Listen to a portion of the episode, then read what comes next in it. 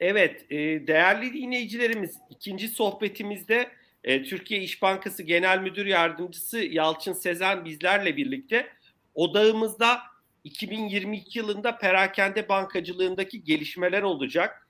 E, Yalçın Bey ile gelenekselleşen kapanış sohbetimizi yapacağız. Yalçın Bey herhalde son 3-4 yıldır sizinle kapanışları yapıyoruz.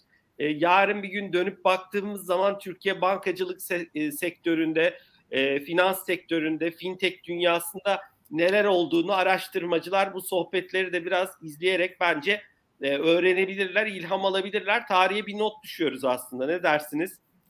Evet bir şekilde öyle düşüyoruz. Artık yılı özetleyeceğiz ya da e, daha öncekilerde de öyle yapmıştık.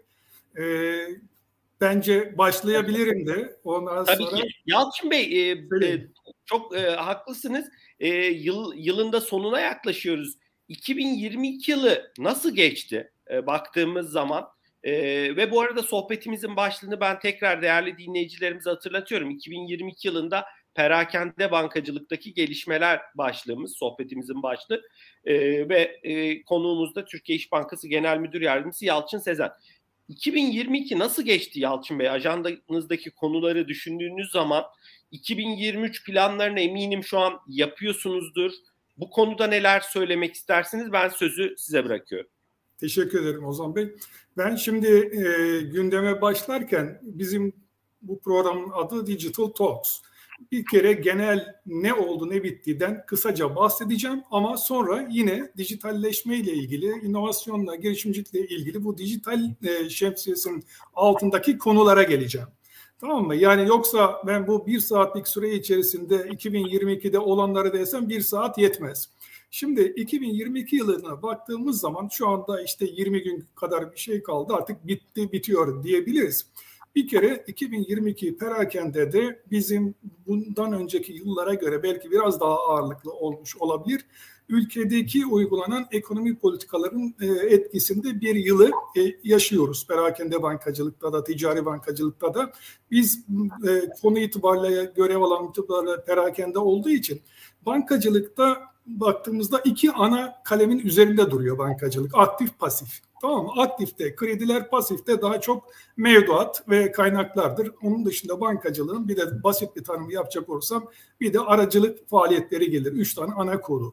Şimdi aktifte bu yine ülkedeki uygulanan ekonomik politikaların da etkisiyle veya onların e, getirdiği kural yeni kurallarla biz bu yıl içerisinde özellikle tüketici kredilerinde bir tutara bağlı vade e, sınırlamaları oldu. Bu sınırlamaların e, eşiğinde hayat bitiyor. Yani işte şu kadarın üzerinde kredi isterseniz vadesi 24 ay, 12 ay, taşıt alırsanız şu olur, ev alırsanız bedeli şu olursa gibi ülkedeki ne diyelim enflasyonist ortamı e, bir şekilde kontrolü almak için otorite tarafından getirilmiş kurallarla e, yılı aktif tarafına bitiriyoruz. Yani bir yerde bunun ticari tarafta da etkisi oldu. Selektif büyüme diye adlandırıldı bunun adı. Seçici alanlarda büyüme. Bu kredi tarafındaki genel yaklaşım. E, pasif tarafa geldiğimizde yani mevduat anlamındaki yere baktığımızda da işte liralaşma politikası diye de adlandırılan bir şey vardı. Bir kavram.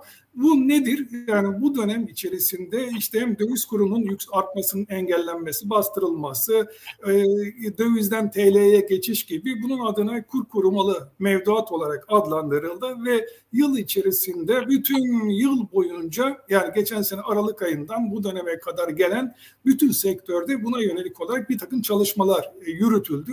Ne oldu? İşte döviz tevdiattaki dövizinizi TL'ye dönerseniz size avantajlı faiz oranları e, veya kurum garantisi veya TL'den siz eğer döviz e, alacaksanız dövize endeksli TL ya da yuvam hesapları, altın hesapları gibi değişik değişik e, ne diyelim uygulamalarla hayatımıza biz iki tane kalemde yaşadık. Bunlar perakende bankacılığın bunun bir üst versiyonu ticari bankacılıkta da benzer şeyler yaşandı. Peki bunların ötesinde ne oldu diye bir tane daha altına çizeceğim bizim bu seneki e, yaşantımızda öne çıkan bir konuda e, bunu belki basında sizlerde herkesin gördüğü bir şey e, oldu. E, bizim hayatımızda da şubelerdeki ne diyelim iş yapış şekillerimizi de etkileyen bir konu daha var. O da emeklilerdeki emekli müşteri grubundaki transferler. Yani bir şekilde şunu diyebilirim promosyonlar. Şimdi e, promosyonlar konusunda SGK ile bankaların bir anlaşması var. Yani hala var, e, güncellendi. O protokolde işte belli tutarı vardı. Özel bankalar bu şeyde e, özellikle Haziran ayından itibaren yükseltince emekli tarafında o bankadan bu bankaya gibi böyle bir göç e, oldu. E, bu sayıda işte basında kuyruklar, şunlar bunlar hep beraber yaşandı. Ne oldu? Böyle sayısal ifade edecek olursam Türkiye'de 13,5 10 yani 13 13 buçuk arasında bir emekli müşteri emekli var. Bankacılık sisteminden maaş alan bir e, ne diyelim e, emekli evet. müşterimiz kitlemiz var. E şimdi bu promosyon yarışı diyelim, promosyon yarışına kamu bankaları katılamadı. Daha sonraki dönemde katıldı ama o aşamaya kadar şöyle de söyleyebilirim tahminen bizdeki kendi rakamlarımızdan sektörü tahmin edecek olabilirim. Yani oradan bir varsayım yapabilirim. Yaklaşık 4-5 milyona yakın bir emekli müşteri bankalar arasında dolaştı. Tamam Belki kamu bankalarından özel bankalar tarafına geldi. Bu büyük bir hareket. Yani e, basında da gördünüz yani müşteri sayılarını bir etkiledi. Şimdi bu bir tane daha bir diyeceğim. Bunlar iki tane konu. Yani bankacılıkta bu dönem içerisinde bütün sektör, iş bankası olarak demiyorum, sektör bankacılığı, e, perakende bankacılıkta bir etki yaratmıştır. Ne oldu size bu çok e, bu sene etki dediğimizde iki konu öne çıkar. Şimdi geliyorum dijitalleşme ile ilgili olan öne çıkan konular ne oldu diye yine geçmişten gelen bir konu var. Onu belki böyle e, üstünde ne diyelim vurgulamak isterim. Onun bir tanesi de önceki toplantılarımızda veya görüşmelerimizde bu etkinliklerde bahsettiğim bir konu vardı. Ee, geçen sene Mayıs ayında hayatımıza giren dijitalden müşteri edinme. Müşteri olmak istiyorum dijitalden e, hiç şubeye gitmeden müşteri olma. Geçen sene bunun sonuçlarını da irdelemiştik, değerlendirmiştik. Şimdi bu dönem içerisinde de burada çok önemli bir ne diyelim gelişmenin olduğunu görüyoruz. Sayılarla da ben bunu e, bahsedeceğim. Çünkü ben e, bu 2021 Mayıs ayında daha önceki tarihte oldu. Ötelene ötelene Mayıs ayında hayatımıza girdi.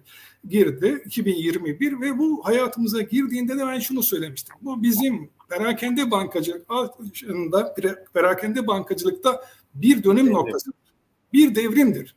Çünkü bizim o, o tarihe kadar yapamadığımız kendi inisiyatifimizde yapmadığımız olabilir. Ama yapıp yapmak isteyip de yapamadığımız tek bir konu kalmıştı. Bu da dijitalden müşteri olma konusu. Şimdi Mayıs ayında başladık. Mayıs ayında başladıktan sonra yılı tamamladık vesaire falan. Hatta onun arkasında da dijital banka lisansları açıldı. Tamam Bu bir geçiş aşamasıydı. Şimdi izin verirseniz ben burada bir rakamlardan bahsetmek isterim. Yani ne oldu da ne bitti, ne kadar oldu şunu söyleyebilirim. 2021 yılı Mayıs ayında başladığı için sayısal vereceğim. Burada bir başvuru var. Başvurunun müşteri olması durumu var. Tamam mı?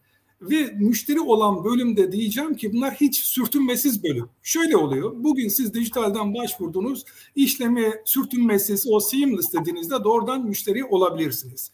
Ya da bir yerde takıldığınızda sizi banka tekrar Kurye arıyor. Geliyor.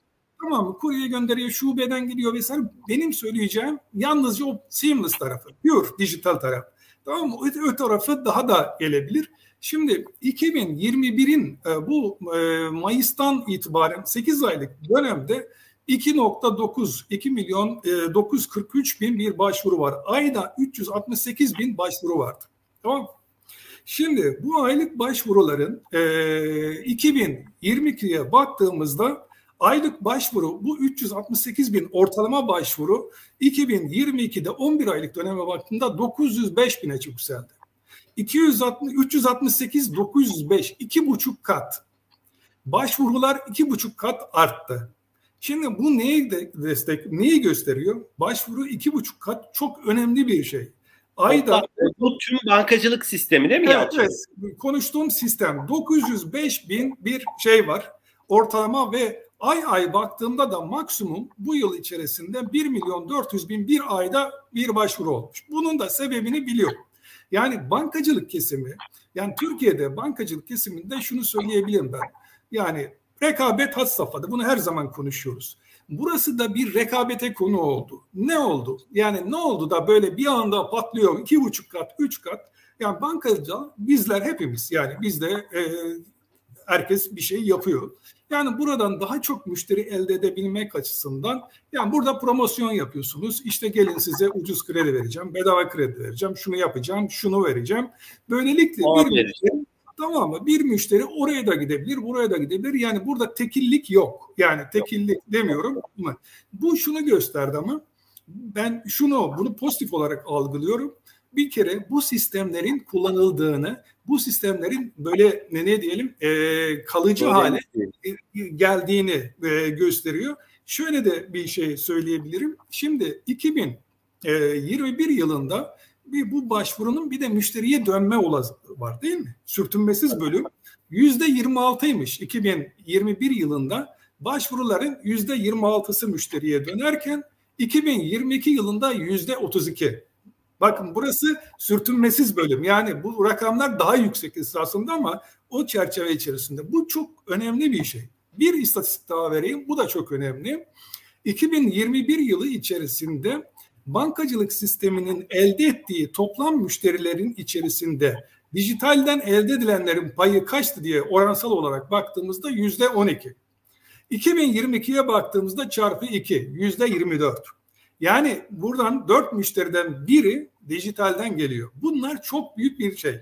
Neden çok büyük, güzel bir veri olduğunu şöyle söyleyeyim. Eğer bu veriler olmasaydı, bu veriler şimdi yüzde beşte, yüzde üçlerde, beşlerde kalsaydı ben bugün dijital bankaların Türkiye'de iş yapamaz derdim. Çünkü dijitalden kimse gelmez, kimse müşteriler buraları tercih etmiyor derdim.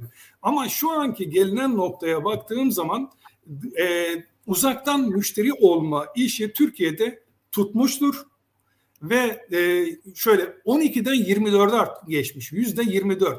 Seneye 2023'te bunun 35-40'lar olduğunu varsaydığımız zaman neredeyse birkaç sene sonra artık şubelerden müşteri edinme olayı neredeyse minimum seviyelere geleceğini gösteriyor. Tamam. Yalçın Bey burada dinleyicilerimizin de kafasında net oturması için siz dediniz ki 2022'de yüzde otuz ikisi sürtünmesiz bir şekilde müşteri oldu dediniz. Bu o şu. Başvurunun yüzde otuz ikisi. Tamam. tamam. E, diğeri ise yüzde yirmi dört ise e, müşteri olanların yüzde yirmi dördü dijital kanallardan evet. geldi. Evet. Tamam. Yani biz çünkü fiziksel olaraktan da müşteri alıyoruz şu anda. Tamam. Şey büyümüş oluyor küme tamam. büyümüş olduğu için. Evet. Tabii ki. Yüzde yirmi dört bu çok önemli bir şey. Konu, önemli bir rakamdır. Önemli Bakın bir çok şeyi bakmayın. Rakamlar olarak baktığımda gerçekten şeyi söylüyorum. Ee, şu anda bu rakamın yani 3 milyonun üzerinde bir şey var. Az bir rakamlar değildir bu konular yani bu şeyde. Yani bu şunu gösteriyor. Yani dijital bankaların e, ne diyelim müşteri edinme açısından e, tam açıldıklarında hayata geçtiklerinde bir sıkıntı yani müşteriye erişemiyoruz bu kanalları veya bu yöntemleri kimse kullanmıyor gibi bir e, söylemleri daha, olmaz. Daha olgun bir pazarda hareket edecekler. Evet, evet. Bunu da e, söyleyebilirim. O zaman şimdi e, kur korumalı mevduatı söyledim. Yalçın yani, Bey, bu noktada ilk sorumla ilgili ekleyeceğiniz bir nokta kaldı mı yoksa devam edeyim yok. mi ben? Şimdi üç tane konuyu söylemiş oldum. Kur korumalı mevduat, e, kredilerdeki e, vade ve tutar e, kısıtlamaları ya da düzenlemeleri diye söyleyeyim. Promosyonlarda büyük bir hareket oldu. Ondan sonra promosyonlara bağlı olarak bu hem emekli promosyonlarında hem de sonrasında çalışan promosyonlarında gruplar halinde çok bir hareketlenme oldu. Ee, onların bankalar bankacılık kesiminde müşteri sayılarında büyük bir değişim sağlanmasına yol açtı. Bu sene içerisinde sene sonu itibariyle her banka e, şunu göreceksiniz açıkladığında e, çok sayıda müşteri edinildi. Müşteriler bir o bankaya bu bankaya yani toplamda 13 milyon gibi bir müşteri artışı var şeyde 11. ay itibariyle sistemde yani bunlar da hem ama tabii tekil ama tekil, tekil değil tabii ki. Tabii tekil değil. Maaş, promo, ondan promosyonları, bu MOI olsun, bu müşteri olmak istiyorum uygulaması ve diğer bankacılık uygulamaların etkisi olmuştur diye böyle özetleyebilirim. 2022 yılının ana öne çıkan konuları diyelim. Hı hı.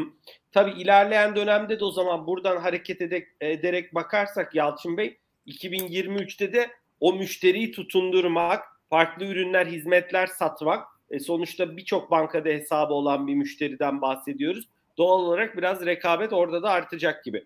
Yalçın Bey, e, burada e, sonuçta hani sizinle hep regülasyonu da konuşuyoruz. Aslında bu uzaktan müşteri edinimi de bir regülasyonun parçasıydı. İşte Mayıs ayında 2021 Mayıs'ında devreye girmişti. Ee, yeni e, regülasyonları görüyoruz. Bankalar kart merkezi galiba buna 6 banka katıldı. Ee, artık e, hesapları e, kişiler bir yerde toplayıp hesaplarını görebilecekler. Geçitti galiba adı yanılmıyorsam o e, uygulamanın, projenin. Biraz burada 2022'de neleri gördük regülasyon anlamında? Sizin için e, özellikle perakende bankacılığı doğrudan etkileyen konular nelerdi regülasyon açısından? 2023'te neler var? Bir de sizin hatırlıyorum çok önemli bir tespitiniz vardı. Şunu demiştiniz Ozan hani bir regülasyon tartışılmaya başlandıysa taslak olarak önümüze geldiyse e, biz buna çıkacak gözüyle bakarız e, demiştiniz. Hani neler tartışılıyor şu an? 2023'te neler olacak? E, regülasyon açısından ben sözü size bırakıyorum Yalçın Bey. Peki, şimdi yine önceki tarihlerde, önceki toplantılarda görüştüğümüz konulardan bir tanesi açık bankacılıktı. Bir tanesi e, şey e, dijital bankalardı. Bir tanesi de servis bankacılığıydı. Üç tane konumuz vardı. Şimdi bunların hepsinin düzenlemeleri çıkmıştı ve bugün itibariyle önce dijitalden geleyim, dijital bankadan. Şimdi yine biraz önce söylediğim gibi müşteri olmak istiyorum hayata geçtikten sonra dijital banka lisansları verilmeye başlandı. Şu anda dört tane banka, dijital banka lisan, dört tane firma diyelim dijital banka lisansını aldı ve onların hayata geçmesini bekliyoruz. Şu anda çalışmalarını devam ettiriyorlardır herhalde ama o da yola çıktı. Şu anda 2023'te herhalde bu dört e, gruptan birkaç tanesi ya da hepsi bir hayata çıkar. Yani biz o zaman 2023'te dijital banka göreceğiz Türkiye'de. Tamam mı? Nedir, ne yapar, ne eder onu göreceğiz. Sonra iki diğer iki konu biri açık bankacılık, diğeri servis bankacılığı tarafı. Açık bankacılık tarafında da iki tane ödeme emri başlatma ve hesap birleştirme gibi iki kavram e, söz konusuydu. Biraz önce o sizin söylediğinizde o. Aralık ayındaydı son tarih e, ve bunu BKM üzerinden işte geçit üzerinden at, verildiği oranın üzerine yapı hayata geçecekti. Şu anda zaten Aralık itibariyle bu işin sertifikasyonlarının başladığına yönelik bir e, duyuru yapıldı ve şu anki e, takvime göre Şubat itibariyle Şubat ayının içerisinde 28 Şubat diye tarih de var. Bu fiilen uygulama başlayacak. 10 banka olacak. Ondan sonra e, bir anda bütün bankalar şu anda ufak tefek sert uygulamalarla ilgili bir takım şeyler uygulamada e, geliştirme gereken yerler var. Onlarla uğraşılıyor. Yani 2023'te açık bankacılığı da fiilen yaşayacağız. Tamam mı? Yalçın Bey onu e, daha da netleştirmek adına e, ben İş Bankası müşterisiyim. İşte iş cephe girdim. E, başka bir bankada da hesabım var. Ben Göreceksiniz. O, o bankanın içindeyse ben e, göreceğim. E, kendim orada edme yapacağım. Ekleyeceğim mi yoksa yok tak diye çıkacak mı yani ne olacak? Otomat, otomatik çıkacak. Ondan sonra her iki taraftaysa yani o gruptaysa otomatik çıkacak. Şu anda birden fazla hesap nasıl gözüküyorsa onlar çıkacak. Yani aggregation dediğimiz bir olay.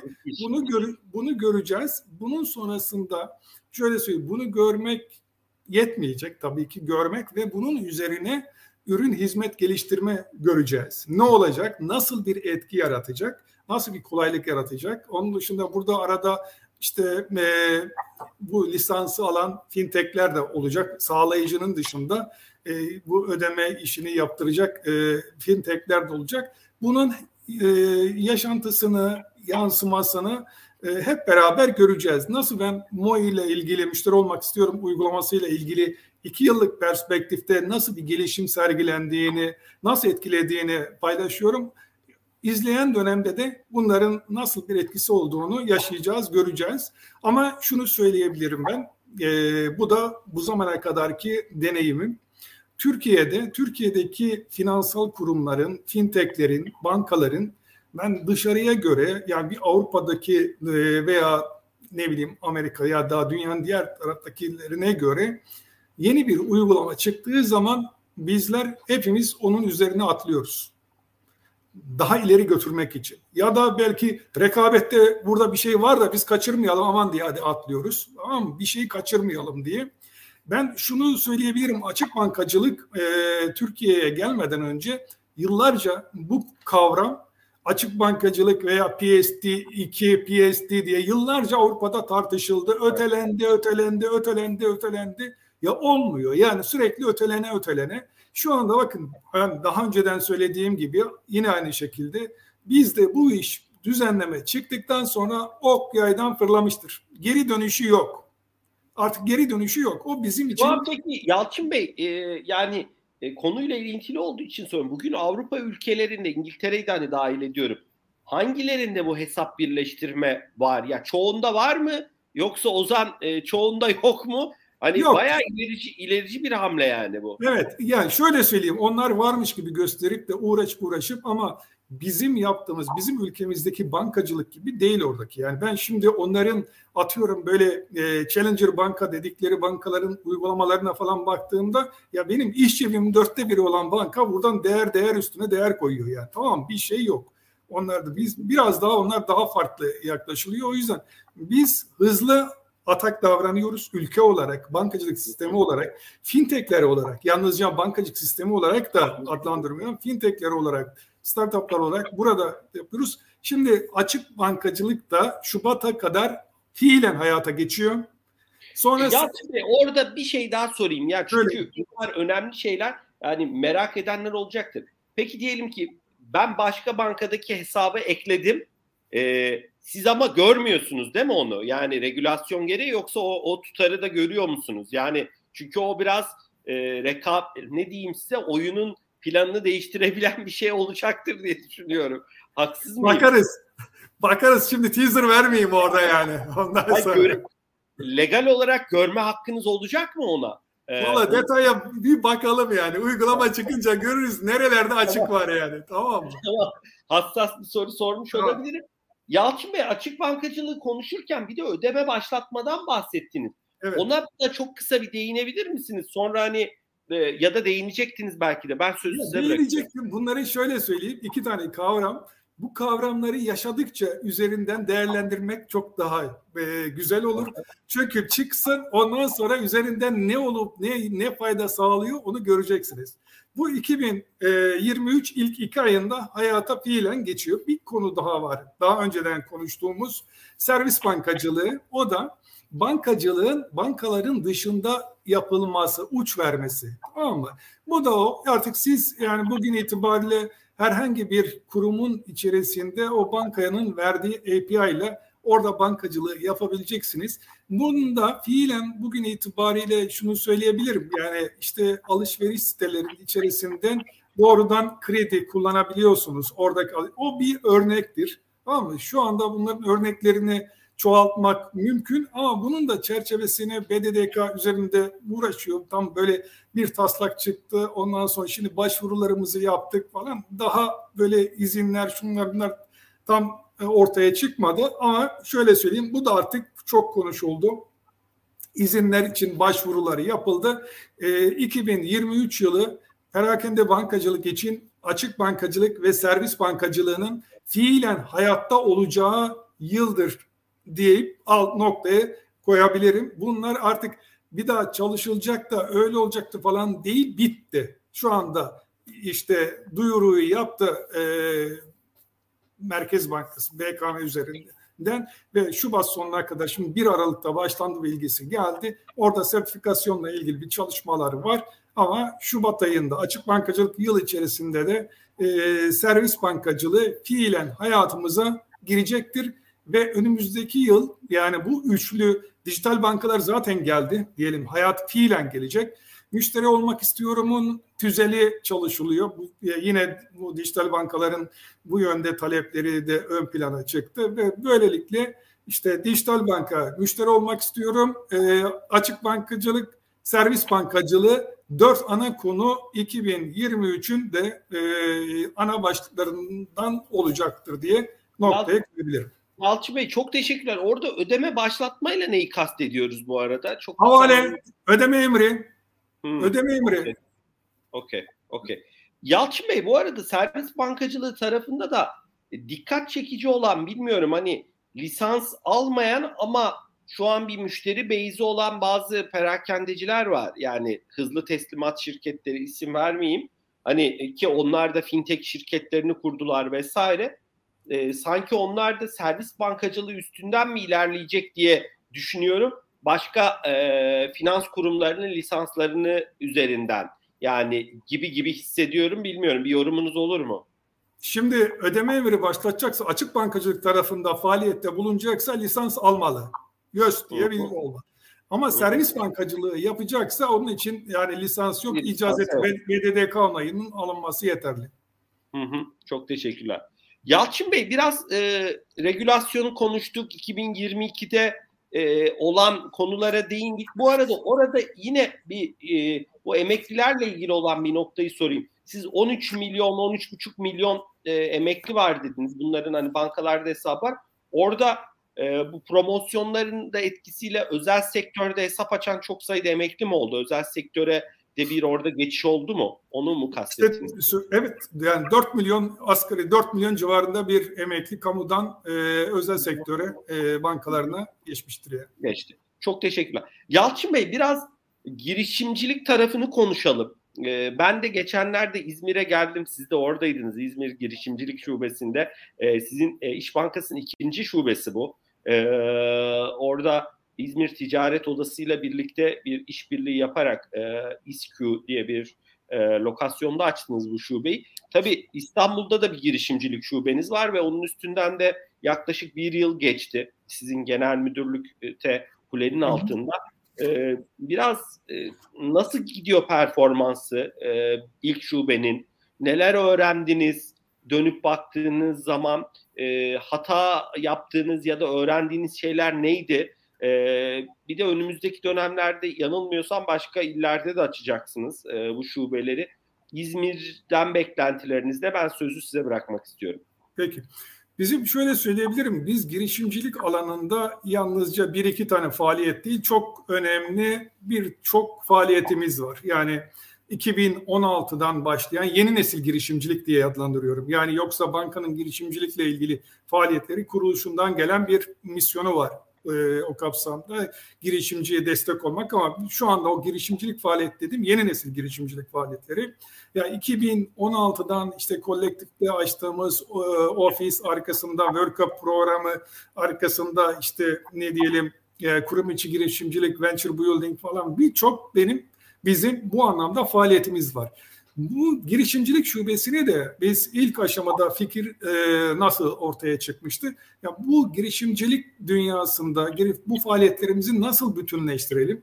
Bakıyoruz e, işte girişimler, yeni nesil girişimler nasıl ne yapıyor? Şubelere gittiğinde ne tür bankacılık ihtiyaçları oluyor dediğimizde yani bizim normal e, şube yapılarımızın içerisinde onlara özgü ürün hizmet sunumunda e, ne diyelim kaybolup gitmeleri mümkün dedik ve ona özgü bir şubeleşme yapalım. Fiziki bir şube açalım.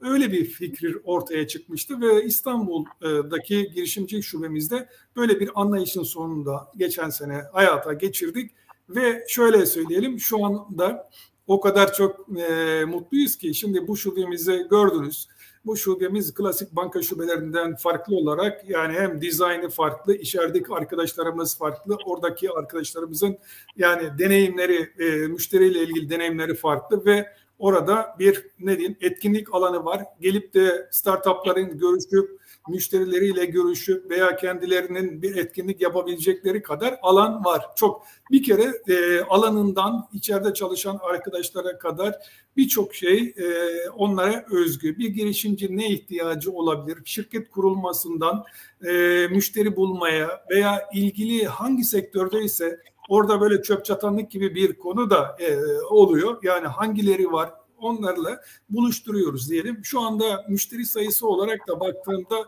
500'ün üzerinde bir girişimci müşteri e, sayısına da ulaştığını görüyorum. Bizim beklentimiz ben hatta şube müdürü arkadaşımdan hep o zaman ilk kurulduğundan beri ona şöyle bir bilgi aktarmıştım ya da ondan şöyle bir veri istemiştim. Ben senin e, bilanço verilerinden ziyade aylık olarak şunu istiyorum. Ne öğrendin? Ne öğrendin? Nereye geliştirmemiz lazım? Aylık olarak ben rapor alırım e, Cenk'ten, sevgili Cenk'ten, şube müdürümüzden. Bu ay şunları yaptık, bu ay şunlar oldu ve şöyle söyleyebilirim. Oradaki elde ettiğimiz içgörüden yola çıkarak bankadaki mevzuatı bile değiştirdiğimiz oldu. Tamam mı? Şirket çok önemli. Ilgili. Bu çok önemli bir konu Yalçın Bey. Yani, yani aslında içgörü topluyorsunuz. İçgörü topluyorum. Tabii içgörü topluyorum. Yani ben bu hayatın içindeyim. Bu hayatı mış gibi yapmadık. Başından beri bunu yapıyoruz. Ne nasıl etki etki yaratabiliriz? Ne yapabiliriz? Görmediğim ne var? Biz buradan şu olacak, bu olacak veya olabilir diye öngördüklerimiz fiili hayattan neyle karşılaşıyorsunuz?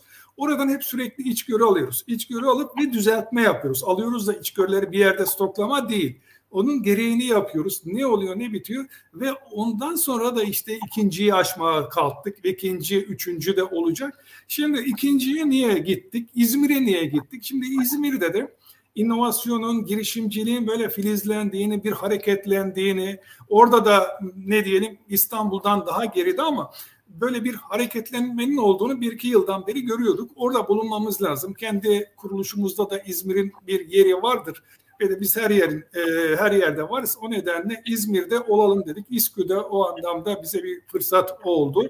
İşte İSKÜ girişimcilik, inovasyon ve girişimcilik merkezinde iki büyük binanın içerisinde Orada da yer aldık ve ben de bakıyorum şöyle söyleyeyim açıldıktan sonra da İzmir'deki o etkileşimin de e, yavaş yavaş e, gelişmekte olduğunu farkındayım. Ve şöyle Aslında söyleyeyim. Yeri, yeri çok güzel bu arada. Hakikaten bence birinci girişimcilik merkezine kıyasla tamam o kulenin altında ama hani orada bir sürü şirket var. Kordona yakın, e, ticari yani orada oradaki lokasyon çok iyi gerçekten. Yani e, hava almak isteyen kişi kordonda yürüyebilir. Orada zaten bir sürü şirket var. Hakikaten çok e, güzel bir lokasyonda, özel bir noktada.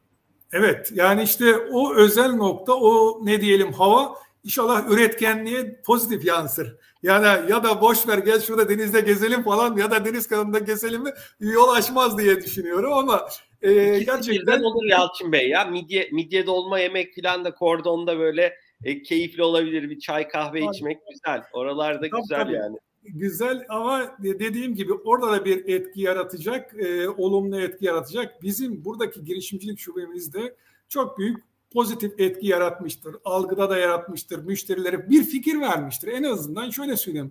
Bir ilk olduğunuz için siz ilk ne diyelim şöyle sonradan gelenler ilkin ne çektiğini bilmezler. Değil mi? İlk ne çekti, ne yaşadı? Şimdi bizim rakiplerimizden de çok ziyaret edenler oldu şube. Baksınlar, görsünler. Yani biz paylaşımcıyız bu açıdan. Tamam mı? Ne kadar bu alanda çok olursa yani e, biz bu girişimcilik faaliyetlerine başladığımızda o tarihlerde bu kadar yoktu. 2016, 2017'de ben World Cup'ı başlattığımda yoktu. Sonradan işte fonlar, yatırımlar, şunlar bunlar bunların sayılarının arttığını görüyorum ben şu anda. Bundan da mutluluk duyuyoruz. Şundan dolayı çünkü burada ekosistem dediğimiz alan ne kadar büyürse bu hepimize fayda sağlıyor. Hem kurumlara fayda sağlıyor hem de bizim biraz daha misyonumuz şu ben ülke için daha fazla nasıl ne yapabiliriz? Bu ülkenin gelişimi, bu ülkenin gençleri, bu ülkenin inovasyonu, inovasyonda ileri giden ülkelerin ne yaptığını görüyoruz. Yani burada artık ne diyelim böyle e, kas gücüyle çalışıp büyüme zamanları geçti yani. Onun için e, ne diyelim akıl akıl gücü, akıl teri. Yani onunla e, daha yeni şeyler yapmak lazım. E, burada da bu olarak yapıyoruz, yapmaya çalışıyoruz. Yalçın Bey e, başka bir soruya geçmeden İzmir'le ilgili e, yani Ege ve Akdeniz'le ilgili siz dediniz ya e, bir filizlenme bir hareket var daha canlı diye. Ben bunu biraz şeye de bağlıyorum. Benim çevremde de kimi iş insanları arkadaşlarımız işte bir bakıyorum mesela diyor ki İzmir'e taşındım diyor. Ben diyor burada iş olduğu zaman uçakla geliyorum diyor. İşte çocuğun okulunu aldık filan diyor. Ee, yani e, bir de orada biliyorsunuz hani Mayıs'tan itibaren denize girilebiliyor. Ee, kimi zaman Nisan'dan itibaren. e, çok e, bu pandemi e, dolayısıyla da hani çok insan göç etti. E, bence orada hakikaten orada da bir ekosistemi oluşturacak daha da fazla insan var bence. E, yani pandemi öncesine kıyasla bence daha iyi bir durumda. Bence bu pandeminin de bir etkisi olmuş olabilir Yalçın Bey. O açıdan ben e, hani İzmir bölgesini bir de tarım hinterlandına da yakın olması dolayısıyla ki tarımın da önemi gitgide e, daha da fazla anlaşılıyor. O açıdan çok e, değerli buluyorum. Hani e, bir yorumda bulunmak istedim Yalçın Bey. Teşekkür ederim. Evet doğrudur. Şu anda yani yeni çalışma modunda, modelinde artık mekan bağımsız çalışılıyor. Her tarafa gidebiliyoruz. Yani ben orada e, birinci binanın içerisinde gezdiğim zaman baktım birçok firma var. İstanbul firmaların ofisleri var orada. İstanbul'da merkezlerin olduğu startuplara gördüm. Siz ne yapıyorsunuz? Şu falan e, işte bizim burada İzmir'den çalışan ekibimiz var dendi. Biz de burada çalışıyoruz dedi. Yani neden olmasın? Çünkü neden olmasın? her şey merkezler bir arada olması gibi bir şey yok. Uzaktan çalışma e, kavramı işte oturdu artık uzaktan hibrit ne ne ne isim altında e, tanımlarsak tanımlayalım bunun bir etkisi var. Bir de onun dışında da şu anda yani bu bir değişim, dönüşüm, bir trend bu devam ediyor. Et, etmek zorunda. Etmek zorunda. Onun için nere üniversiteler burada bir böyle ne diyelim hızlandırıcı bir etkisi var. Ee, o nedenle bunun yalnızca şimdi İstanbul, İzmir dedim. Siz işte e, tatil yöresi olmasının etkisi var değil mi? Ama bunun tatil yöresi olmasa da İzmir'den şimdi biz Ankara'ya çalışıyoruz. Ankara açılacak. Ankara'nın dışında diğer bölgeler neresi olursa olur özellikle üniversitelerin olduğu, evet, üniversitelerin bu alanlarda çalıştığı yerlerde olması lazım. Olması lazım. Ee, artık böyle bizim gibi artık geldim 8, 9, 16'ya çalıştık falan. Biraz daha böyle farklı iş e, yapış veya farklı üretimleri yapmamız lazım. Ben onu söyleyeyim. Çok çok teşekkürler Yalçın Bey. Ee, Yalçın Bey biraz e, ilk sohbetimizde de e, biraz e, dijital bankacılık tarafına değindik Birim Hanım'la birlikte buradaki alışkanlıklara, davranış değişikliklerine. Geçenlerde biz de Digital Talks'ta haber yaptık. Siz bültenini de paylaştınız e, İş Bankası olarak. İşcep 15 yaşında. E, baktığımız zaman hayırlı uğurlu olsun. E, siz tabii uzun yıllardır bankada yöneticisiniz e, bu 15 yılında herhalde birçok kritik aşamasının da parmağınız vardır, emeğiniz vardır. Dönüp baktığınız zaman iş ceple ilgili ne söylemek istersiniz? Bu 15 yılda yaptığınız değerlendirmelerle ya şunu da yapmasaydık hata yapmışız ya da şunu da geç kaldık dediğiniz şeyler var mı? Burada da hani e, hani samimi bir şekilde bunu sormak istiyorum. Bir de ek olarak e, dilerseniz e, geçenlerde ben de katıldım e, ki televizyonlarda da reklamları dönüyor. Nice e, adlı bir uygulama lanse ettiniz.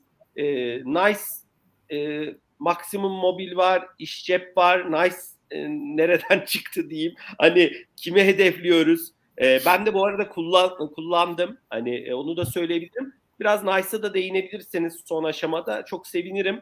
E, ben sözü size bırakıyorum Yalçın Bey. Peki teşekkür ederim. Şöyle bir geriye doğru gideceğiz yani. Bir Aynen. yelpaze e, yapacağız. E, şöyle söyleyeyim. İşçi 2007 2007 hatta Java versiyonu Türkiye'de de ilk 2007'de başka ne oldu diyecek olursanız iOS 2007'de çıktı. Onu da söyleyeyim. Tamam. Şimdi 2007'den başladık. Ben biraz daha geri gideyim. 10 sene daha geri gittiğimizde yıl 1997. 1997'de internet şube devreye girdi, açıldı İş Bankası'nda. Ee, 1987'de ise bir 10 sene daha geri gidecek olursak da 1987'de de bugünkü kullandığımız bankamatikler hayata geçti. Tamam mı? İlk bankamatik 82 ama onlar böyle offline çalışandı. 87'de bugün gördüğümüz online real time bankamatik 1987'de geldi. Bugün işçi e, 15 yaşında, e, bankamatik 35 yaşında, e, internet 25 yaşında. Böyle bir şey diyelim. Peki, şimdi de öne geleyim. Biraz da bu tarafa yani yaşlıları aldık da gençleri de diyelim ki 2007'de işçi, peki 2017'de ne var? Bakın her bir üründe böyle ne diyelim büyük değişiklik yapan ürün hizmetlerde bu bir rastlantı değil. Yani öyle o denk geldi. Yani kimse 10 yıl oldu hadi bir şey yapalım, bir şey çıkarmamız lazım gibi bir şey değil. Denk gelişler. E, demek ki böyle 10 yıllık dönemlerde ne diyelim bir ürün hizmet piyasaya e, çıkıyor ve e, biraz daha etkiliyor. E, 2000 1987, 1997 internetle birlikte 1990'da internet çıktı. 7 yıl sonra Türkiye'ye daha ne diyelim yayıldı biraz daha. Geldi ve bankacılıkta uygulanmaya başladı. İş 2007, 2017'de de ne var? 2017'de maksimum mobil var. Tamam 2017'de maksimum mobili var. 2017'de maksimum mobil ekosistem mantığı 2017'de dilleniyor. Ekosistem. Tamam Nasıl olacak? Etrafında ne olacak? 2017'ni tamamında aynı yıl yapmam yetiştiremediğimiz bir şey daha var. 2018'de o çıktı. Onu da söyleyeyim geri geleceğim. Böyle bir tarihte bir ileri bir geri geleceğim. Sonra sizin sorularınızı cevaplayacağım. 2018'de de yapay zeka uygulaması iş cebinin içerisindeki asistan yapay zeka tabanlı Maxi hayata geçiyor. Tamam mı? 2018, 17, 18 ikisini birleştiriyorum. Geldik. Yani onlar daha genç. Acaba bu dönem içerisinde 2022'yi de NICE'ı koyarsak sonraki dönemlerde böyle ne diyelim neler geleceğine bakıyoruz. Yani burada şunu söyleyeyim. Dijitalleşmenin yani internet sonrasında mobilin hayata girmesinden sonra ne kadar çok böyle ürün hizmet geliştirildiğini de görüyoruz. Tamam? Öncesinde böyle 87, 97, 10 yıl bir bankamatikle şeyiz. Real time bankamatik orada duruyoruz. 87, 97. 97'den 2007'ye kadar da bakın orada da bir durma var. Esasında 2007'de çıktı e, iş cep ama onun böyle kabul görmesi 2010'lardan sonra. 2007'den 10'a kadar ki baktığımızda çok fazla bir şey yok. Tamam Yani sayılar bu kadar etkinliği değil. Bugün baktığımızda Bugün bizim işlem hacmi içerisinde transaction olarak e, yüzde 72 işçi. Yalnızca işçi. Dijitalin payı 96-97 arasında yani internetle, bankamatikle birlikte işçi kendisi kendi başına e, 72. Böyle bir şey oldu, e, trend oldu. Her 10 yılda bir ürün var. Ondan sonra işçi 2007'de biz şu anda bunu çıkarırken iOS bile yeni yani belki erken bile çıkardık. Yani o tarihlerde biz belli bir dönem işlem adetlerinde, müşteri sayılarında bu ilk 3 yıl, 4 yıl falan çok fazla bir şey yok. Tamam mı? Ama ondan sonra çağı yakalama anlamında, gelen trende hazır olma anlamında zamanında önce yapmak, zaman ona e, hazırlıklı olmak anlamında önemlidir, faydalıdır. Bugün geldiğimizde de bu kadar müşteri sayısı bugün artık herkes yani şu anda o biraz önce müşteri olmak istiyorum dedim ya dijitalden müşteri bunlar zaten mobilden oluyor. Bir kere şu anda gelen mobille geliyor. Şu an sayıya baktığım zaman 11,5 milyon müşteri zaten bugün artık e, kullanmayan azınlıkta oldu. Yani siz dijital banka hatta onun bir altı interneti kullanıyor olup da mobili kullanmıyor olabilirsiniz. Mobili kullan azınlıkta kaldı. Şu bugün itibariyle çok sayıda müşterimiz e, bunu kullanıyor ve hayat mobilin üzerinde. Şimdi bir trendten bahsedeyim size. Şimdi şeye kadar, e, internete kadar bankacılık işte bankamatikte, şubede, internette. Şimdi bu alanlara baktığımızda bu alanlar kimin alanı? Kimin alanı? Kurumun kendi alanları değil mi? Şube kendisi. Peki mobile geldiğimizde mobile geldiğimizde mobil kimin alanı? Mobile baktığımızda mobilde siz biraz daha farklısınız yani. Mobilde kimin yazılım farklı? Başkasının yazılımının üzerindesiniz iOS ya da Android. O cihaz da farklı. Başkasının cihazındaysınız. Bugün transaction'lar böyle. Bu servis bankacılığı da hayatımıza girdikten sonra bankacılığın e, bankaların kendi mülkiyetlerinin dışındaki alanlarda olduğunu daha çok göreceğiz. Tamam Bakın burası bir ince nokta var. Bugün bankacılık transaction olarak kendi ne diyelim kontrol orası da benim kontrol alanım da ama mülkiyet kimde yazılım kimde bunu nereden bunu söylüyorum şimdi en son işte e, Elon Musk e, iOS atışmasında şunu bile tartışma konusu oldu. Acaba Twitter'ı iOS'tan çıkaralım mı? Şimdi böyle bir şey olduğu zaman bakın nelere nelere olabiliyor. Neler hiç düşünülmeyen konular gelebilir. Olmaz böyle şeyler ama yani soru işareti olarak her şey e, gündeme gelebilir. Yani evet. yazılım nedir? İşte Amerika şeyde e, uzak doğunun e, bu en sonki hareketlerinde daha geçen seneki Çin'de vesairede falan Aynen. Android'i bloklayalım, Android olmasın, başka bir yazılım şey sistem olsun gibi başka başka şeyler var. Yani ilerleyen dönemlerde işte Ukrayna Savaşı'nda Visa'nın, Mastercard'ın oradaki şeyleri ya da bizim atıyorum kendi uygulamamızda e, Mir kartın kapatılması şunu bunu falan dünya birçok şeyi jeopolitik riskler başka başka şeylere çözümleri e, öne çıkarabilir. Hazırlıklı olmak lazım. Bankacılık böyle bir e, yerde. Şimdi e, işçe bu kadar sayıya geldi. 585 şey var. içinde uygulam şey farklı fonksiyon var. Artık yok yok. Büyük bir uygulama bir banka. Bir banka. Ben şu anda Challenger bankalara baktığımda onlarda bu kadar fonksiyon var. Şimdi geliyorum ikinci sorumuza. Onlarda bu kadar fonksiyon var mı dediniz yok mu dediniz Yalçın? Yok yok onlarda bu kadar yok. fonksiyon yok. Yok. Nerede o kadar fonksiyon? Şimdi geliyorum ikinciye. Şimdi biz yeni bir uygulama çıkardık. Yani o var bu var. Nereden çıktı bu uygulama?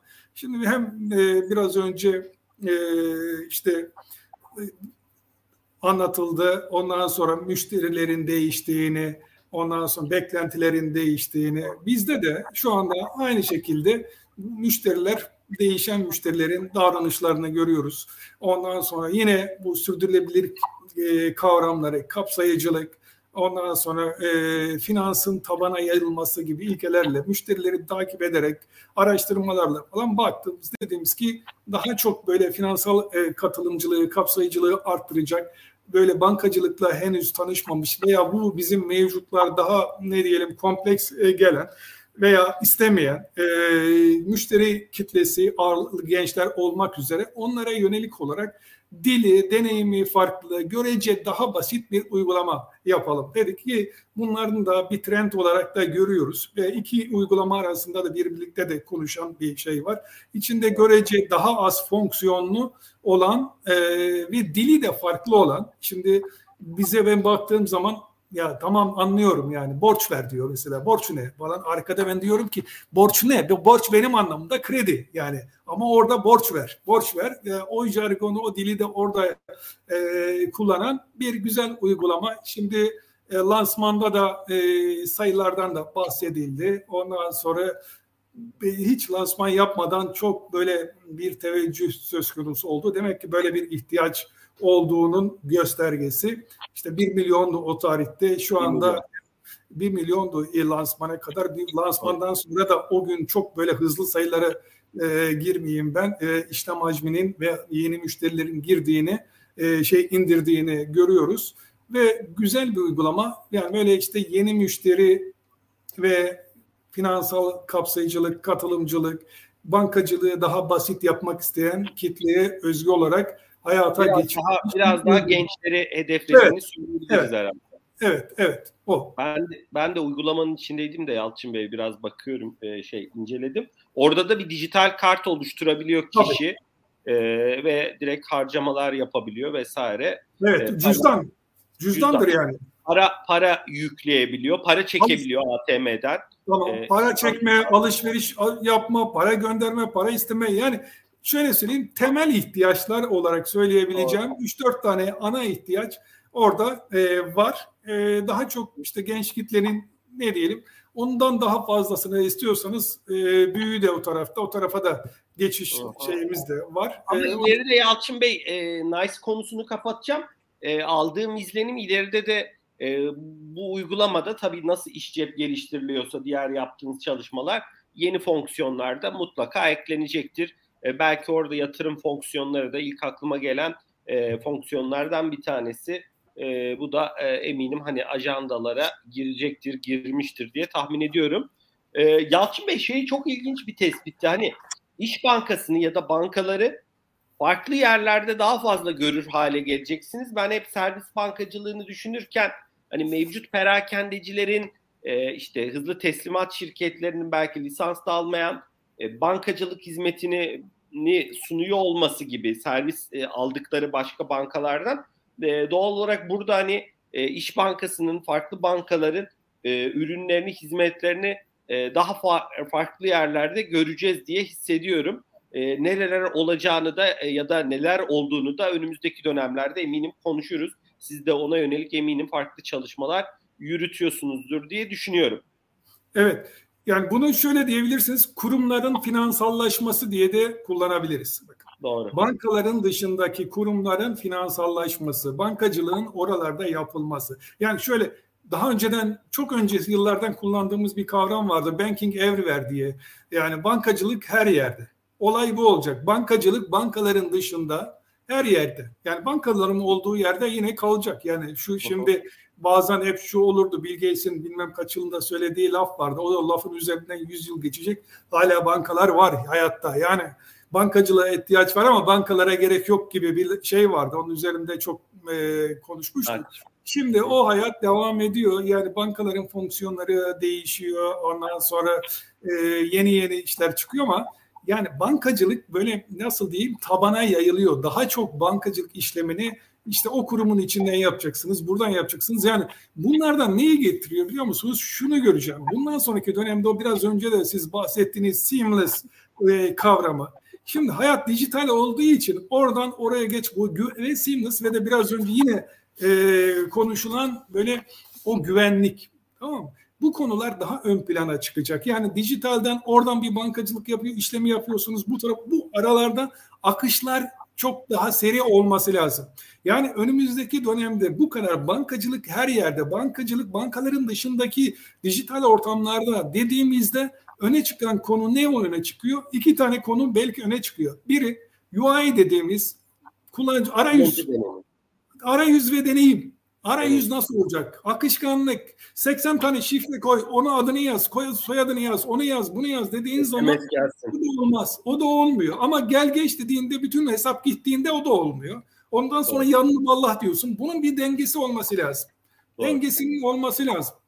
Bir de burada Yalçın Bey e, birimin birim hanımın da değindiği güven tarafı da bence çok önemli. Yani bugün orada e, diyelim ki bir servis bankacılığında iş bankası gibi güvenilir bir e, işte e, bir logoyu görmek ya powered by demesi orada ya da işte Visa'nın ya da farklı bir bankanın farklı bir ödeme şemasının hani o tüketicinin oradaki e, davranışını da e, çok derinden etkiliyor. Yalçın Bey hazır e, biraz servis bankacılığını konuşmuşken e, rekabet de çok yoğun. E, farklı ticaret oyuncularının e, finans sektörüne ilgisi çok yoğun. E, sizin dediğiniz gibi işte regülasyonlar da bunları zaten kolaylaştırıyor. E, bu noktada sizin tabii ki bu siz tarihler verdiniz 97, 87, 97, 2007, 2017, 2018.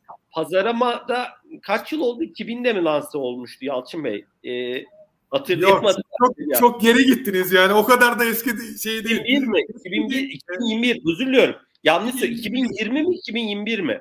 21 25 Haziran 2021 ilk tamam, çıkışımız. Tamam. Ben yani, demin 2000 mi dedim Yalçın Bey? Çok yanlış ya. 2020 ya da 21 özür diliyorum. 2020 dediniz ama 2021 25 Haziran 2021'de lansmanımız yani ilk çıkışımız e, sene sonunda şirket kuruluşunu yapmıştık sene sonunda ama 21'de o ilk uygulamamız e, bir spin-off hikayesi olarak Maximum Mobile'in içerisinde yani yarısı banka, yarısı pazarama, Topkapı Danışmanlık Ticaret AŞ olarak e, iki şirket e, bir farklı bir uygulama olarak hayata e, geçirmiştik. Şu anda da ne diyelim hızla kendisini geliştiriyor. Ondan sonra geleceğe umutla bakıyor. Rakamlar girmeyeyim rekabet nedeniyle eksponansiyel böyle bir büyüme var. önümüzdeki yıl içerisinde bu sene neler yaptığımızı şunu söyleyebilirim. İlk çıktığımızda 35 kişiydik. Tamam. Yani 35 kişiyle e, ilk 25 6 2021'de çıktığımızda 35 kişiyiz ve ilk yönetim kurulu olarak da o tarihte böyle pandemi şu falan şeye sene başında e, tam kuruluş için Terpa'ya gittiğimizde ticaret odasına maskeliydik o zaman. Tamam pandeminin en zor böyle yoğun olduğu ilk kez dışarı gittiğimiz bir yerde maskeli vaziyette böyle kurucular diyelim. Yani yönetim kurulu kurucu anlamında onlar. Ee, orada bir şeyimiz vardı. Böyle hala orada da yönetim kurulunda da o bizim resmimiz vardır. Yani ekip kurucu ekip. Sonra işte ilk görev alanlar kurucu ekip dediğim onlar e, görev alanlar. 25.6.2021'de e, ilk uygulamayı maksimum mobilin içerisinden çıkardığımızda 35 kişiydik. Bugün geldiğimizde 300 e, kişiye yaklaştık e, şu anda e, bir buçuk yıl içerisinde. Şu anda maksimum mobilin içerisindeki pazarama uygulamasının dışında pazarama web hayata geçti bu sene. Bir de geçen ay herhalde geçen ay ya da on ay e, ayrı uygulama pazarama diye bağımsız uygulama olarak hem iOS'ta hem Android'de onlara e, çıktık. Onun dışında biraz önce sizin İzmir örneğinin biz Ankara versiyonunu yaptık. Ankara'da e, o Yenişehir'de Yenişehir başkent yani Yenişehir şubemizin üzerinde bir yarım kat e, pazaramanın ofisi var. Ankara'dan e, çalışılan ne diyeyim sistemi ayakta tutan evet bir ekibimiz şu anda Ankara'da ve geçen ayda 500 milyonluk bir sermaye artışı e, yaptık. Ee, bir depo yatırımımız olacak bu dönem içerisinde. Ee, kendimiz de burada satıcıyız. Kendimizin de mağazası var.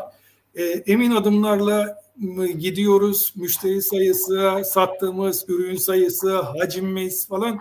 E, tabii ilk kuruluş aşamasında bir yıl geçse de aradan sayıların böyle katlı, yüzdeli değil. Yani eksponansiyel bir e, büyümemiz var e, burada bunun belli bir dönem bunun böyle olması doğaldır. Ama evet. önümüzdeki dönemde de hem servis bankacılığı olur yanında Moka ile iç içe o da yani e, satın alma yaptığımız yeni şirket bunun pazaramanın içerisinde ödeme motoru Moka her ikisiyle birlikte ne diyelim geleceğe böyle umutla bakan ve işte biraz önce de e, Birim Hanım anlattı e-ticaretin nasıl geliştiğini pandemiyle büyüyen ama pandemi geçtikten sonra da artık kalıcı hale gelen alışkanlığımız bugün itibariyle her geçen gün geçiyor. Hatta da diyeyim geçmiş dönemde yani bu sene içinde e, Pazaraman'ın içerisinde bir tatil dikeyimiz var. Hem e, orada uçak da ondan sonra otele de başladık. Yani ayrı bir tatil şirketimizde olabilir. Oradan farklı farklı dikeylerle şöyle söyleyeyim büyümeye aday bir e-ticaret platformu ve orası e, işte pazar yeri, platform ekonomisi, platform olacak. Yani bizim şu anda ne diyelim ufkumuza göre bir takım planlarımız var ama yolda giderken de birçok yeni yeni e, fikirler, iş ortaklığı teknikleri geliyor. E, buralarda değerlendireceğiz. Önümüzdeki dönem içerisinde de daha böyle verimli, çok daha güzel veya büyümeye yönelik yeniliklerimiz e, göreceğiz. Orada onları yapacağız. Öyle de söyleyeyim. Gidişat... Yalçın Bey, Bey LinkedIn'den de takip ediyorum. Ankara'yı ben de e, söyleyecektim. Böyle bir geçen orada bir kutlama fotoğrafı falan görmüştüm. Bir de e, böyle sektörden kimi tecrübeli arkadaşları da ekibe katıyorsunuz. E, hani farklı şirketlerde daha önce çalışmış çalışan. E, gerçekten de orada ekip büyüyor. E, siz de yeni şeyler öğreniyor musunuz Yalçın Bey? Yani e, sizin için de eminim yani sadece sizin için değil e, tabii ki o yönetim ekibinde yer alan bankacılık kökenli kişiler için de öğretici oluyor mu? Farklı e, içgörüler, farklı tecrübeler, hisleriniz ne olur? Ne söylemek istersiniz? Valla şöyle söyleyeyim. Her yeni bir iş bir merak konusu ve heyecan konusu. Dediğiniz e, katılıyorum ve öğreniyoruz. Ondan sonra işte son dönemde bu 300 kişiye gelirken her zaman geçen gün yani hacmimiz büyüdükçe e, dışarıdan e, arkadaşlarımızın bizim bünyeye katılması, istekli olmalarını çok pozitif e, değerlendiriyoruz ve alıyoruz. Kadromuzu güçlendiriyoruz ve onların etkisini de görüyoruz. Yani pazardaki dinamiklere göre e, ne diyelim onların rakamsal etkisini geldikleri yerlerdeki nasıl pozitif etki yarattıklarını yaşıyoruz. Bir şeyi daha e, buradan paylaşmak isterim. Bu da öğrenmeyle e, ilgili. Şimdi dijital işbirlikleri, tamam Dijital işbirlikleri işte ben işin orada da görevim var, e, bankada görevim var. hem bankacılıkta e, iki tarafta fonksiyonum olduğu için iki tarafa da bazen şapkaları değiştirip bir o tarafa geçiyorum, bu tarafa geçiyorum. Bizim e, sektörde şu tartışmalar olmuştu hep, hala da olur. İşte bankacılık versus e, fintechler, startuplar. İşte yanında mı, karşısında mı, orada mı, burada mı? Yani bu hayat hiç kolay değil. Tamam Yani şöyle söyleyeyim, iki taraflı kolay değil. Yani ben burada bankalar çok zorluyor o anlamda değil. Yani ben şu anda işbirliği tarafında e, şöyle söyleyeyim, startuplar, fintechlerle işbirliği tarafı da hiç kolay değil. Onu da açıklıkla samimiyete söyleyeyim. Tamam Yani ben iki tarafta da şimdi bunların ne yaşadığını da e, söyle gibi örnekleri vermem burada ama fiilen e, bunları yaşıyorum. Dijital işbirliği kurmak hiç kolay değil. Hiç kolay değil dijital işbirliği kurmak ve ne diyelim bizim hayatımızda bakın kurumsal bir firmada şöyledir yani yani bir şeyleri sağlam attıktan sonra temelleri o gider. Tamam Bizim şöyle bir sözümüz vardı. Adnan Bey'in sözüdür yani. Bir şeyde yıllar önce söylemişti. Böyle hatta bir müşteri şunu söylemişti. Ya İş Bankası'yla çalışmak zor vesaire falan. Ondan sonra bir kere çalıştıktan sonra da çok kolay. Adnan Bey de onu şöyle demişti. Bizim ne diyelim e, odalarımız veya kapılarımız dar ama geçtikten sonra salonlarımız geniştir. Şimdi biz böyle şey yaşadık ve ama ben dijital dünyada işbirliklerinin böyle değiş çok değişkenlik gösterdiğini. Şimdi atıyorum mesela bir tane fintechle e, işbirliğine gittim. Fintech ondan sonra e, el değiştirdi. Tamam mı? El değiştirdi. E, geliyor yeni patron diyelim ki ben gidiyorum. Ya bizim işbirliğimiz var. Nereye gidiyorsun? Tamam mı? 3 ay, 6 ay tamam ondan o zaman olmaz. O zaman ben de yeni bir fintechle işbirliği yaparken o zaman şunu derim ya. Yarın yarın e, bir exit'i olur. Exit olduktan sonra benim işbirliğim yarıda kalır. Ben sağlam bakayım o zaman. Ya da şöyle işbirliğiyle hayata e, geçiriyoruz yeni bir uygulamayı. Ondan sonra bakıyoruz yarın yolda giderken ayrılıyor. O zaman biz kendimiz yazıyoruz şu anda onu. O zaman biz niye yazıyoruz bunu?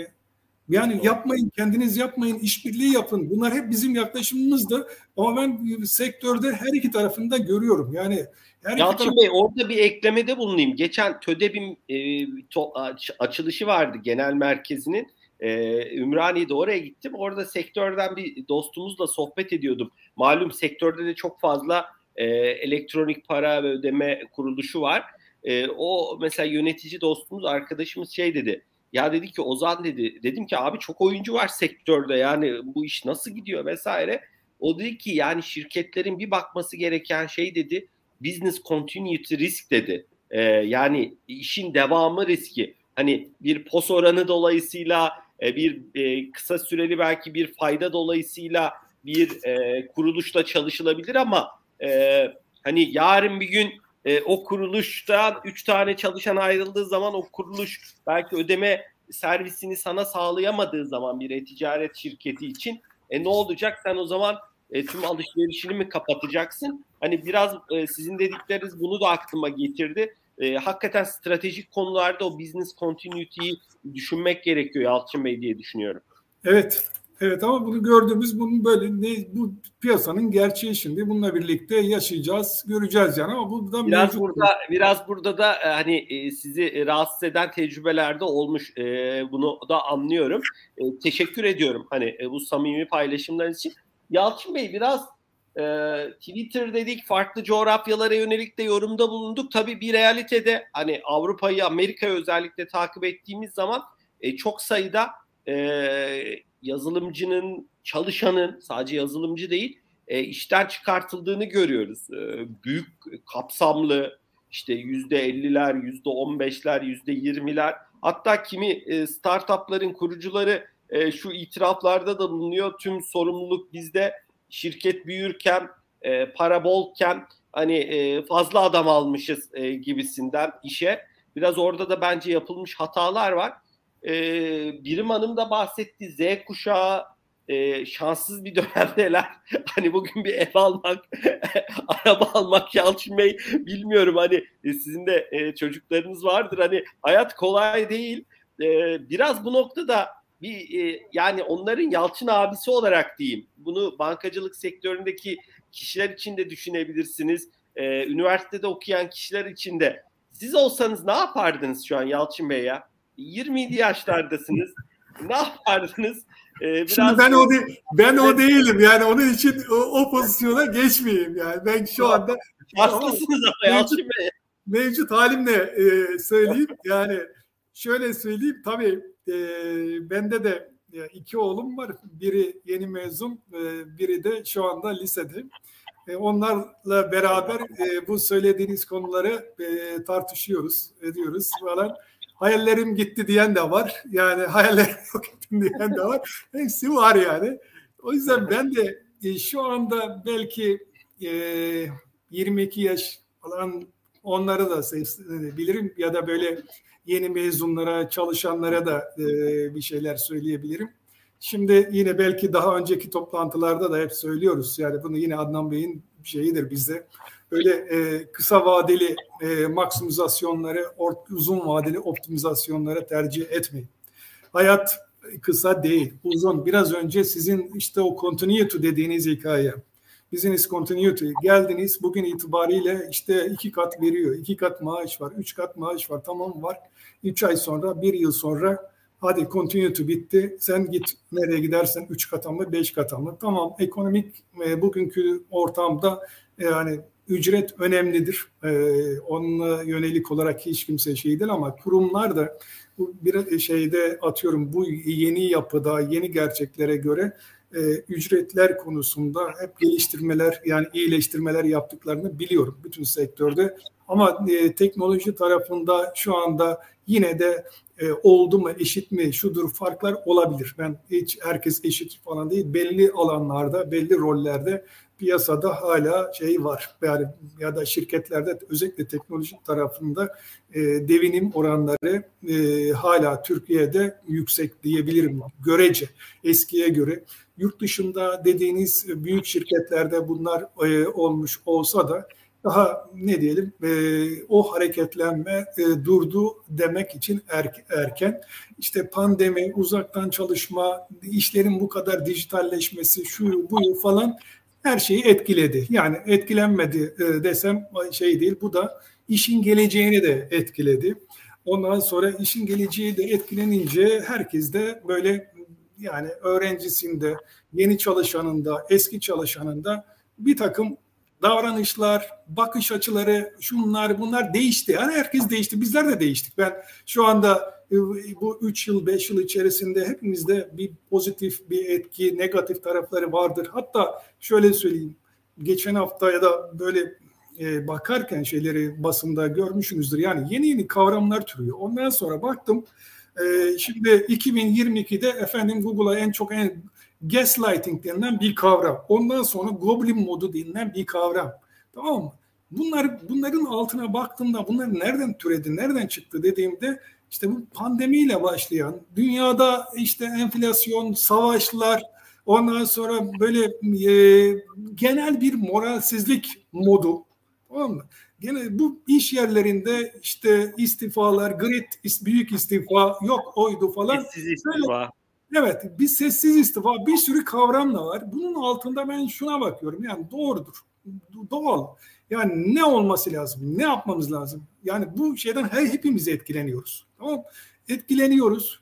Yani herkese görev düşüyor. Kişinin kendisine görev düşüyor. Eğitim ailelere görev düşüyor. O eğitimlere düşüyor, düşüyor. Herkese düşüyor. O yüzden bunun bir tek ilacı şudur desem doğru olmaz. O kadar bir şey olsa bende de olur. Ben kendime uygulardım öyle bir ilaç olsa. O yüzden e, ben şunu diyebilirim. Yani insanlar şu anda bilgiye erişim çok kolaylaştı. Görece eskiye göre. Tamam mı? Yani ve de burada bir eşitlikçi durum var. İnternetle birlikte herkes her şeye erişebilir. Eskiden yok orası olur falan. Affordability'si de var. Yani çok da bunun ya o kadar da şey değil. Yani işte e, Spotify'dan Netflix'e tamam İnternetin her tarafına kitap e, PDF mod şeyleri ne diyeyim uzaktan eğitimler, Udemy'sinden bilmem nereye kadar. Yani ben bugün itibariyle bir kişi meraklıysa, ilgiliyse erişemeyeceği bir bilgi yok derim. Ama meraklıysanız, ilgiliyseniz kendinizi geliştirmek için, ilgi alanınıza kendinizi bir tarafı yönlendirmek için yer yerim yok. Ondan sonra vaktim yok, yerim dar, yok bilmem yok. Böyle bir şey yok. Her zaman şu anda var. Yolda giderken müzik dinleyip Spotify'dan kitap indirip okuyabilirsiniz, dinleyebilirsiniz. Film istediğiniz filmi seyredebilirsiniz.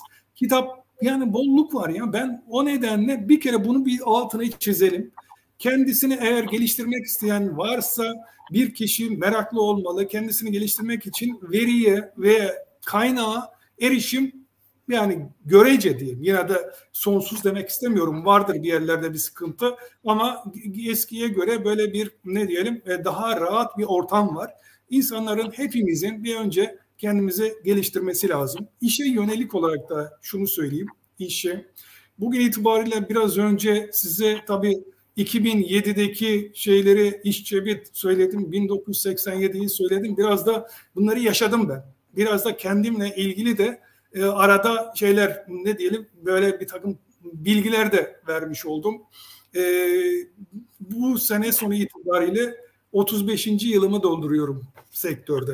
Tamam mı? 35 yıl fiilen e, bu sektörde çalıştım. Farklı farklı e, iş alanlarında görev yaptım. Şunu söyleyebilirim. Yani sevdiğiniz işi yapın. İşi sevmiyorsanız yol yakınken ayırın, sevdiğiniz işi yapın. Burada aynen e, Halil Cibran'ın e, Peygamber diye bir şeyi var. Ermiş diye Türkçe'ye çevrildi. Propet Ermiş diye bir kitabı. Orada şunu söylüyor. İş diyor ki e, iş aşkın sevginin görünür kılınmasıdır diyor. Sen bunu sevmiyorsan yapma diyor. Git diyor. Hatta o kitapta git dilen diyor. İşini sevenlerden e, alacağın sadakayla hayatını geliştir diyor. Yani hayatını idame et diyor. İşi sevmeniz lazım. İşte anlam bulmanız lazım. İşi sevmezseniz bu, bugün saat 9'da işe geldim. Of 6 oldu gitsem dediğiniz zaman bu iş hayat sürmez. Merak edeceksiniz, işinizi seveceksiniz. Bir tane daha bir örnek vereyim bu konuda. Belki daha öncesinden anlatmışımdır. Kendim çok beğendiğim her ortamda söylerim. E, işin anlamı. Şimdi purpose purpose denir yani onun da ne olduğuna da şeyi Kennedy'di galiba. Kennedy e, NASA'yı ziyaret ediyor yılın işte onun döneminde yerleri paspas yapan e, bir şey var diyelim çalışan. Ona bir işte günaydın neyse bir merhaba diyor ne yapıyorsun diyor. Uzaya gidecek astronotlarımızın yolunu açıyorum diyor. Tamam mı? Tamam? İşe olan sevgi budur. Ne iş yaparsanız yapın işinizi sevin. Yani sevmiyorsanız da o işi sevmiyorsanız da seveceğiniz bir işe yol yakınken gidin derim. Yani o nedenle tekrar kısa vadeli e, maksimizasyonları uzun vadeli optimizasyonlara tercih etmeyin. Şu anda kaynak bol yani kendinizi geliştirmek, meraklı olmak için her şey var. İmkanlar da var. Bunları yaptığınız takdirde belki en azından bir nebze belki bütün dertlere çözüm olacak diye bir şey olmaz ama e, bir şey diyemem. Yani bunların ilacı budur gibi bir doğru da olmaz ama birçok şeye de e, çözüm olur diye e, en azından 22 yaşındakileri, 30 yaşındakileri, 35 yaşındakileri böyle bir e, tavsiyede bulunabilirim e, diye söyleyeyim. Okuyun. Başka ya, şey okuyun, okuyun, okuyun. Yani aynı şeye peygambere verilen şeyi talimat gibi ben de öyle demeyeyim ama yani okuyacaksınız yani. Bu iş böyle. Yalçın Bey e, çok teşekkürler. Biz de e, hani farklı sohbetler biliyorsunuz gerçekleştiriyoruz. E, geçen hafta e, Türkiye yazılım ekosistemine odaklandık. Nasıl geliştirilir konusunu konuştuk. E, işte orada e, Kariyer.net'in CEO'sunu, Microsoft'un genel müdür yardımcısını, Pet'in e, kurucusunu, e, Boyner'in CIO'sunu ağırladık. Yani farklı açılardan konuları ele aldık. Ya bugün e, hani bir üniversitede bölümde söyleyelim. Ya fizik öğretmenliğinde okuyan bir öğrencinin farklı kurslar alarak Farklı bu arada orada sosyal girişimler de var. Upschool gibi aklıma gelen işte kariyer.net'in Microsoft'la açtığı kimi programlar e, bakıyoruz. Farklı teknoloji şirketlerinin programları, işte Udemy'de farklı programlar vesaire. Hani bugün hakikaten isteyen bir kişinin e, orada bir konuşmacımız da örnek verdi. Ya ben dedi turizm mezunuyum ama şu an dedi 200 kişilik yazılım ekibimiz var dedi bizim şirketimizde. Hani demek istediğim hani hakikaten burada kişinin emek sarf ediyor oluyor olması çok önemli. Biraz e, geçen bir politikacıyla bir YouTube sohbeti vardı. Orada gençlerden biri söz alıp dedi ki ya ben 19 yaşında siyaset konuşmak istemiyorum, gezmek ve e, lüks bir araba markasının ismini söyledi. Ona binip gezmek istiyorum dedi. Ya şimdi tamam da hani bunun bir bedeli var yani hani o yani biraz bizde de e, yani e, belki o sosyal medyanın Instagram'ın etkisiyle hani ya bunlara ulaşmak için de çalışmak, çabalamak, e, bir rekabetin belki e, yoğun olduğu ama ilgi duyduğunuz, belki rekabetin olmadığı hani farklı alanlarda insanların kendini geliştirmesi gerekiyor, çabalaması gerekiyor. Biraz burada ben kişiye olan e, görevin e, öneminin çok fazla olduğunu düşünüyorum. Çünkü hani e, devletlerin, farklı kurumların sunacakları da gördüğümüz kadarıyla sınırlı. Hani bu anlamda sunsa bile bunun niteliği, hani üniversitelerin niteliği için de ben aynı şeyi düşünüyorum. Hani ne kadar günümüze hitap ediyor. Doğal olarak burada bireye olan e, görevin e, çok fazla olduğunu düşünüyorum. Yalçın Bey sizinle e, hem fikirim. Son dilerseniz Yalçın Bey bir saati de geçtik. E, böyle yılın kapanışını yapmadan son bir soru sorayım size. Tabii sizin eklemeleriniz olursa e, seve seve dinleriz. E, siz tabii LinkedIn'den farklı kitap önerileri, film, dizi önerileri paylaşıyorsunuz. Ben de tabii e, mesela Spotify ile ilgili The Playlist diye bir dizi paylaşmıştınız. E, onu izledim. E, böyle yılın kapanışı yaklaşırken ne tavsiye edersiniz? Hani şunu muhakkak okuyun, şunu muhakkak dinleyin, izleyin e, diyeceğiniz ne olur? Birkaç tavsiyenizi alabiliriz sizden Yalçın Bey. Valla ben şu okuma konusunda şunu söyleyeyim. Yani kişi kendisi ne istiyorsa ilgi alanı neyse onu okusun. İster çizgi roman okusun, bir şeyi sevdiği alanı okusun. Yani o nedenle ille şunun ilgi alanlarına göre değişir. Felsefe okuyun. Felsefeyle tanışın. Felsefeyle bir böyle sıkıntıdan kurtulmak istiyorsanız, derin düşünmek istiyorsanız bir felsefeye dalın derim. Ondan sonra e, söylediğiniz LinkedIn'de olabildiğince takip etmeye çalışıyorum. Sosyal medya kanallarından en çok yani LinkedIn'deyim. Diğerlerine e, de yok. LinkedIn'de de daha önceden de söylemiştim. Şunu şunu yapıyorum. Eğer bir kitap okuduysanız bu kitabın yazarı LinkedIn'de var mıdır yok mudur bakın ve takibe alın. Tamam Daniel Pink tamam mı? ondan Simon Sinek hepsi orada var.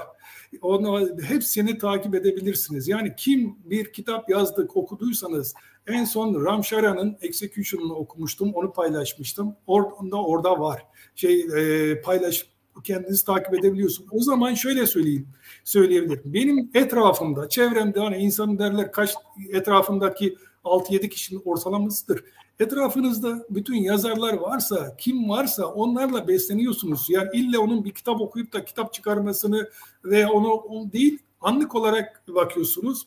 Ee, en sonda geçen hafta içerisinde bir paylaşım görmüştüm. Angela Dickworth diye bir Çinli Amerikalı. Orada mesela onun bir şey, makalenin üzerine kısa bir paylaşım yapmıştı. Duygular e, bulaşıcıdır diye. Duygular bulaşıcıdır. Pozitif duygunuz varsa o gün mutluysanız onu olabildiğince kişiye yayın. Dedim ki ne kadar güzel bir şey ya. Ne kadar. Ben de onu Türkçe'ye çevirerek paylaştım. Hatta böyle e, yemeğe inerken ekip arkadaşlarımdan falan biraz böyle yüzü düşük olanlara hemen onu söylüyorum. Emotions are contagious falan diye hemen su yüzler değişiyor. Kim böyle biraz mutsuz görüyorsam hemen onu söylüyorum.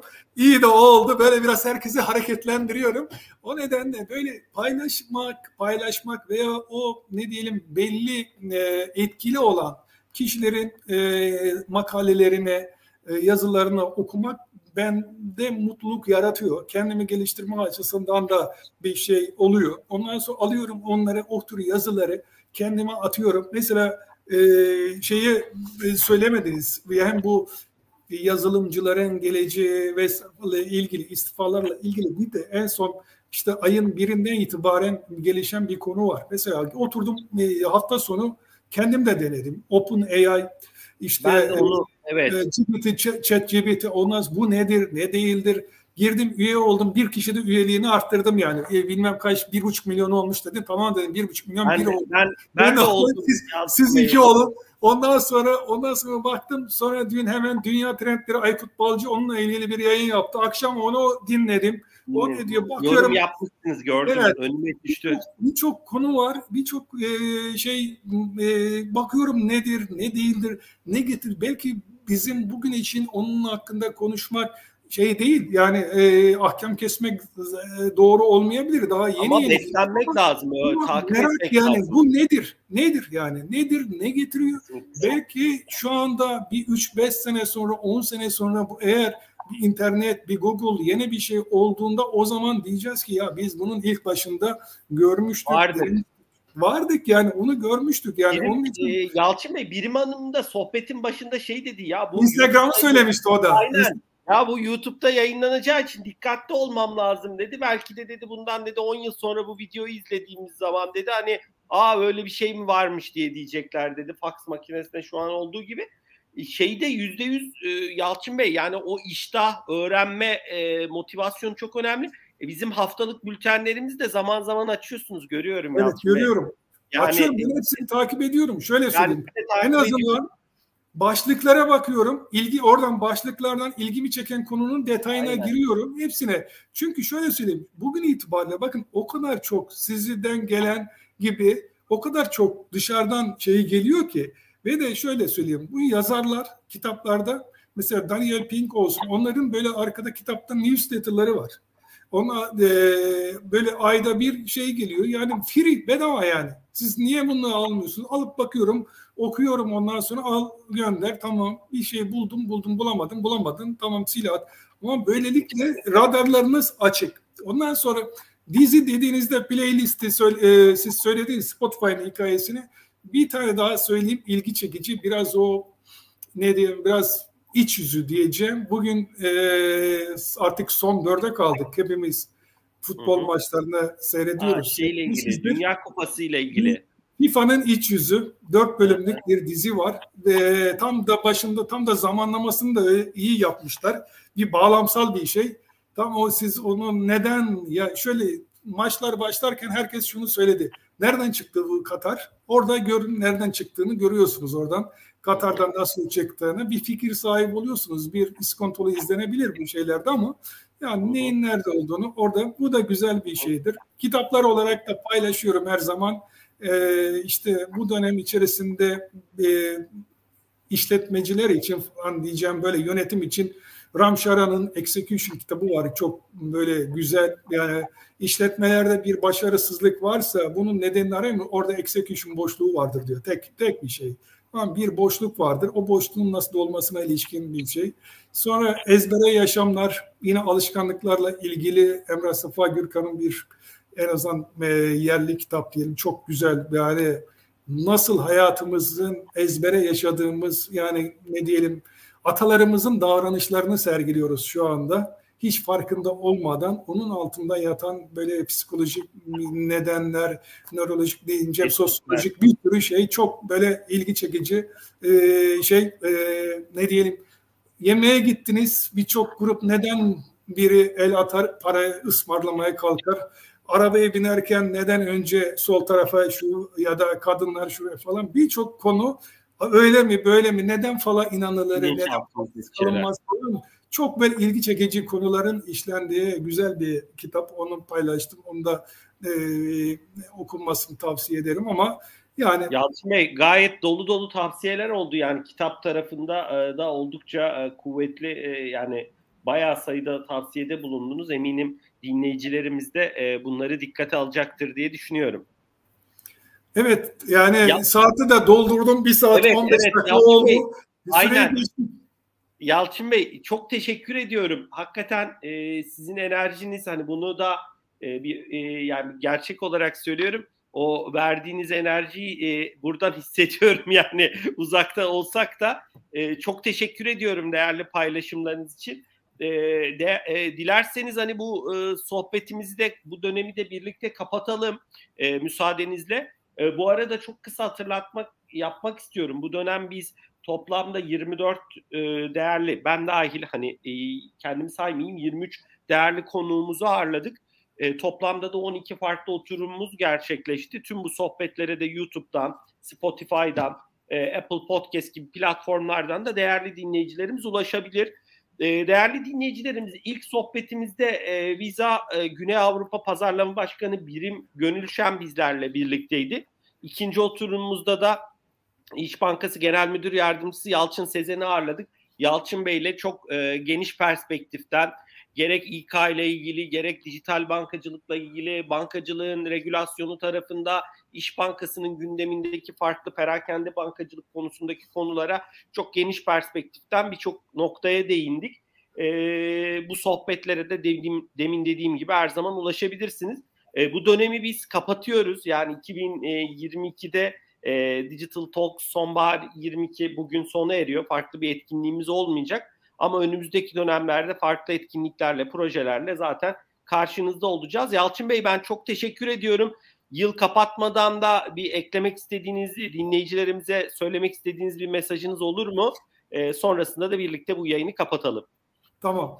Önce size bir teşekkür edeyim. 2016'dan beri beraberiz o continuity dediğimiz olayı, sürdürülebilirlik dediğimiz olayı e, lafta değil, icraatta da birlikte yapıyoruz. Çok güzel paylaşımlar oldu, programlar oldu. Bir kere elinize sağlık. Çok teşekkür ederim. Yani bank olarak, şahıs olarak da ona diyeyim.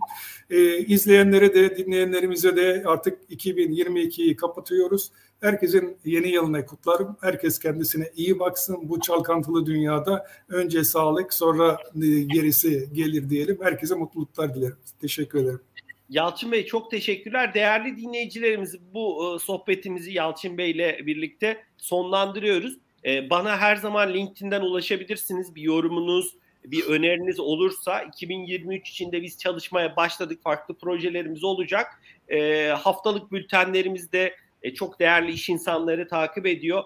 E, buna da abone olabilirsiniz, takip edebilirsiniz. Kanalımıza abone değilseniz e, abone olabilirsiniz dilediğiniz zaman.